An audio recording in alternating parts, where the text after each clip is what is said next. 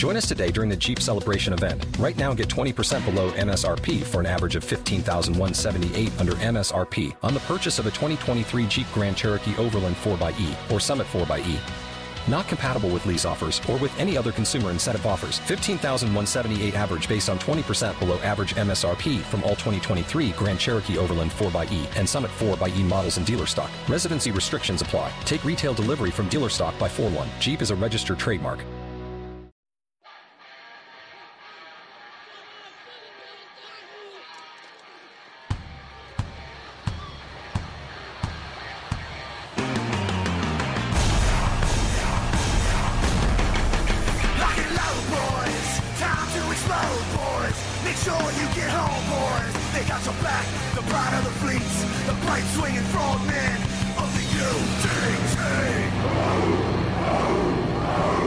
Hi, this is Mark Divine with the Unbeatable Mind podcast, coming to you live from Encinitas, California. Looking forward to chatting with you today. Today's topic, and for the next few of these solo podcasts, is emotional resiliency.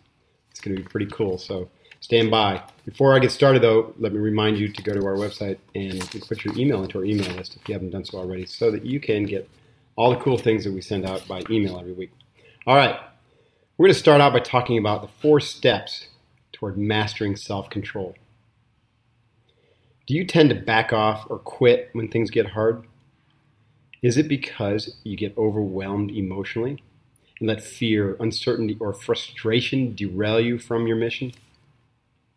Have you ever kept a tally of how many times you've allowed wild spikes of emotion to torpedo a relationship or a stressful project? Be honest with yourself. Emotional control is an issue for all of us. My sense is that you would prefer to bounce back quicker from life's various ups and downs. Further, do you desire to consistently challenge yourself to excel and to be the best in any situation, no matter the myriad of forces sniping at you from the external circumstances of the world? If a state of mind and being like this unstoppable attitude is appealing, then you need to set your sights on cultivating emotional resiliency.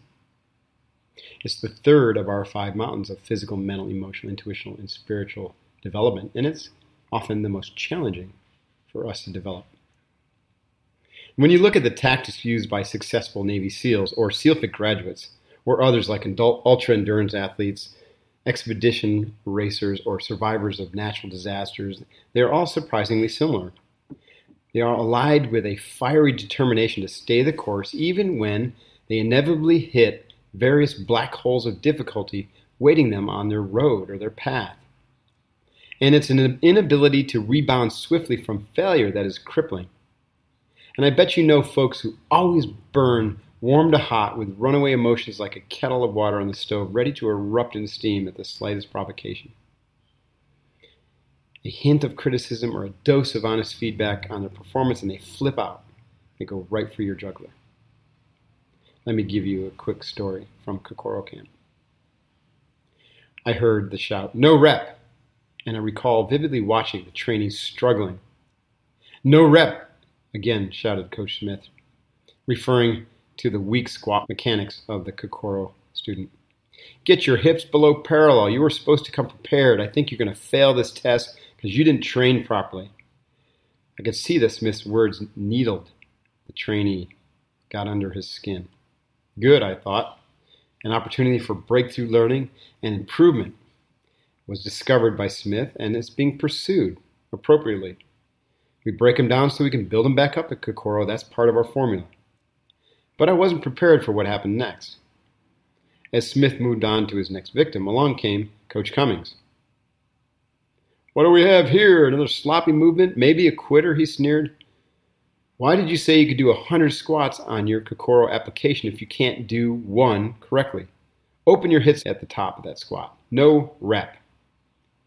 The trainee bolted upright, frozen with an instant of pure rage. Then he ripped his shirt off and launched it into Cummings' face. Then the trainee stormed off as a quitter. We hadn't even started Kokoro training yet. This was just the baseline test. And this guy had already become unhinged, lost all emotional control, and he quit the fight. And as a result, he abandoned his teammates and his dream behind him. In allowing his emotions to dictate his decision, he had also abandoned a vastly different path that lay right in front of him. Now, had he harnessed his emotions in that moment of difficulty, he would have survived the weekend and, more importantly, made tremendous gains in personal insight and growth. He would have met a new version of himself for the first time. But instead, the achievement gained by his response to criticism could be defined by little more than the lingering pain of regret. The quality this man was lacking was emotional resiliency. Emotional resiliency means that you can bounce back quickly from any setback. It is a skill, trust me, a skill that can be trained, just like as we've discussed in previous blogs and podcasts. Just like mental toughness can be trained. After working with thousands of spec ops candidates and professionals, I've discovered that mental toughness, the kind that allows us to make both minor and serious decisions with clarity and strength during our weakest moments, is one part mental and several parts emotional. Let me introduce to you a four step process to build emotional resiliency. They're fairly simple steps, in fact, but the crucial ingredient is the consistent application of the steps over time. That's training, folks, and also the patience to net the hard results of ingraining the approach into an autopilot like habit. In this podcast, in the next series, we're going to be diving deep into what these steps are and how to execute them. Here they are. Step one witness the negative emotional reaction happening in real time and interdict it to observe the root emotion beneath. Step two lean into that root emotion to experience it fully, ensuring that you're avoiding denial or any transference. Step three transmute the negative emotion, the negative emotion of that root, to its positive counterpart. For example, fear can become courage, anger can become commitment, jealousy can become appreciation, and shame can become pride, or despair can become surrender. Step four, engage this new emotion with imagery and self talk that supports it and blocks the old emotion from returning. Then we get moving again by standing up, dusting ourselves off, and engaging, diverting our attention away from the drama of ourselves our pitiful little story and focusing instead on a teammate or supporting your team. This is a brand of positive momentum that will take you to a new and better emotional territory. Let me give you a personal example that I first introduced in my book, Unbeatable Mind. During Operation Iraqi Freedom, I was quoted in a newspaper article regarding reckless employment of SEALs in daylight direct action raids, in sharp contradiction of our tactical training and historical employment. Without my approval, the author used my reserve officer rank in the story to make it sound like a semi official statement, which it was not. Of course, I got called on the carpet quickly by a Navy SEAL captain working for the headquarters who read me a riot act. As I stood and received the verbal beating in front of his desk, I could feel my anger starting to boil. My instinctual emotional response was to lash out and verbally defend myself, to fight back. And that was what he was expecting actually trying to provoke. But I sensed this would get me into deeper water, so I chose to interdict the reaction with an internally voiced command to stop. Then I began to observe my inner emotional state. I did this to notice where it was going and the grip it had on my mind. This became my internal work, quote unquote, while I nodded politely to the captain. Beneath the anger, I became aware of a slight fear of the repercussions of this incident to my reputation and career. So I leaned into that secondary emotion. What I mean is that though my mind was reacting with anger, I witnessed that at the other side of that anger was a fear of loss. The anger was a habituated reaction that clouded over the root of fear. In those short moments, I examined the fear, kicked its tires, and came to the conclusion that I was blowing things out of proportion. I made the conscious choice to gather this energy of fear and to repurpose it toward maintaining composure and a positive professional attitude toward the captain. After all, he was just doing his job and using the tools of abuse that had supported him so well in a military system that can be rigid.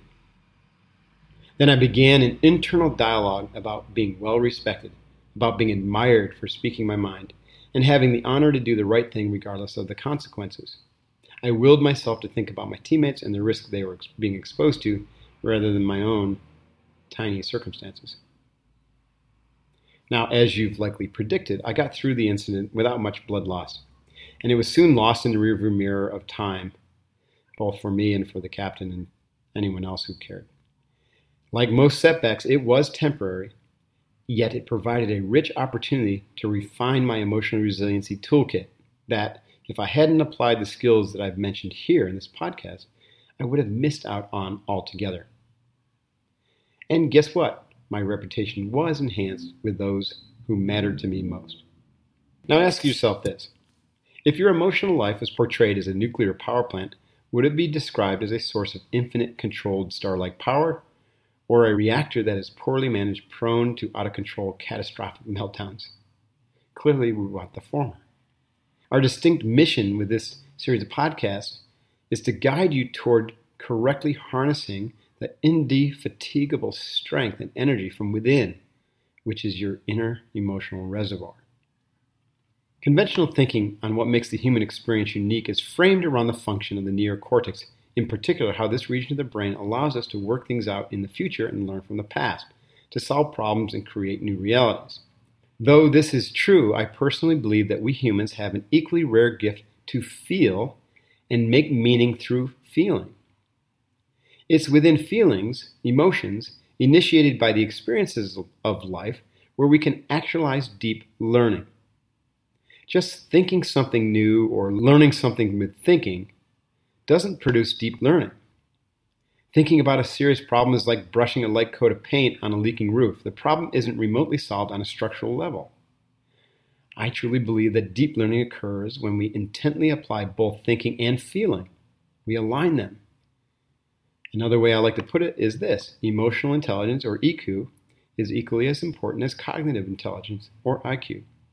If you have one without the other, then you're incomplete and cannot grow in the developmental sense into your full potential. Now, whether you agree with this thesis or not, I'm confident that you do understand how emotional immaturity can be a challenge to you at many levels. Consider individuals who allow their emotions to run wild through their life and affect their life decisions, unleashing behavior that inevitably creates universal trust issues and painful regrets. For others, emotions are an abstract, vague concept best left for touchy feely types to fret over, or simply a distraction to be avoided by those who do the real work of the world. This latter emotional immaturity leads to the predominantly cold and heartless landscapes that are the politics and mega business of today's world. At any rate, let's get back on track with the objective here to inspire you to develop your emotional intelligence, your EQ, and offer several means and methods to do so. Ultimately, I want you to understand how to embrace obstacles and turn them into opportunities, simultaneously experiencing the full range of emotions that the experience evokes. Rather than a life exclusively lived in the thin vapor of the intellect, experiencing life both with thought and feeling will allow you to access a vital dimensionality in the important things of your life your emotions or lack thereof will no longer block the path toward success and happiness. In the next podcast, we will get into some emotional training that will pay big dividends if you take it seriously. Until then, train hard, stay safe, and get resilient. Hooyah! Coach Divine out.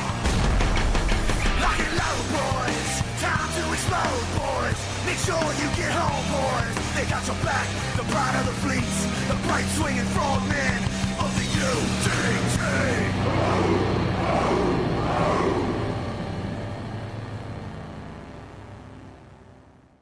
Spin your passion into a business with Shopify and break sales records with the world's best converting checkout. Let's hear that one more time world's best converting checkout. Shopify's legendary checkout makes it easier for customers to shop on your website, across social media, and everywhere in between. Now that's music to your ears. Any way you spin it, you can be a smash hit with Shopify. Start your dollar a month trial today at shopify.com slash records.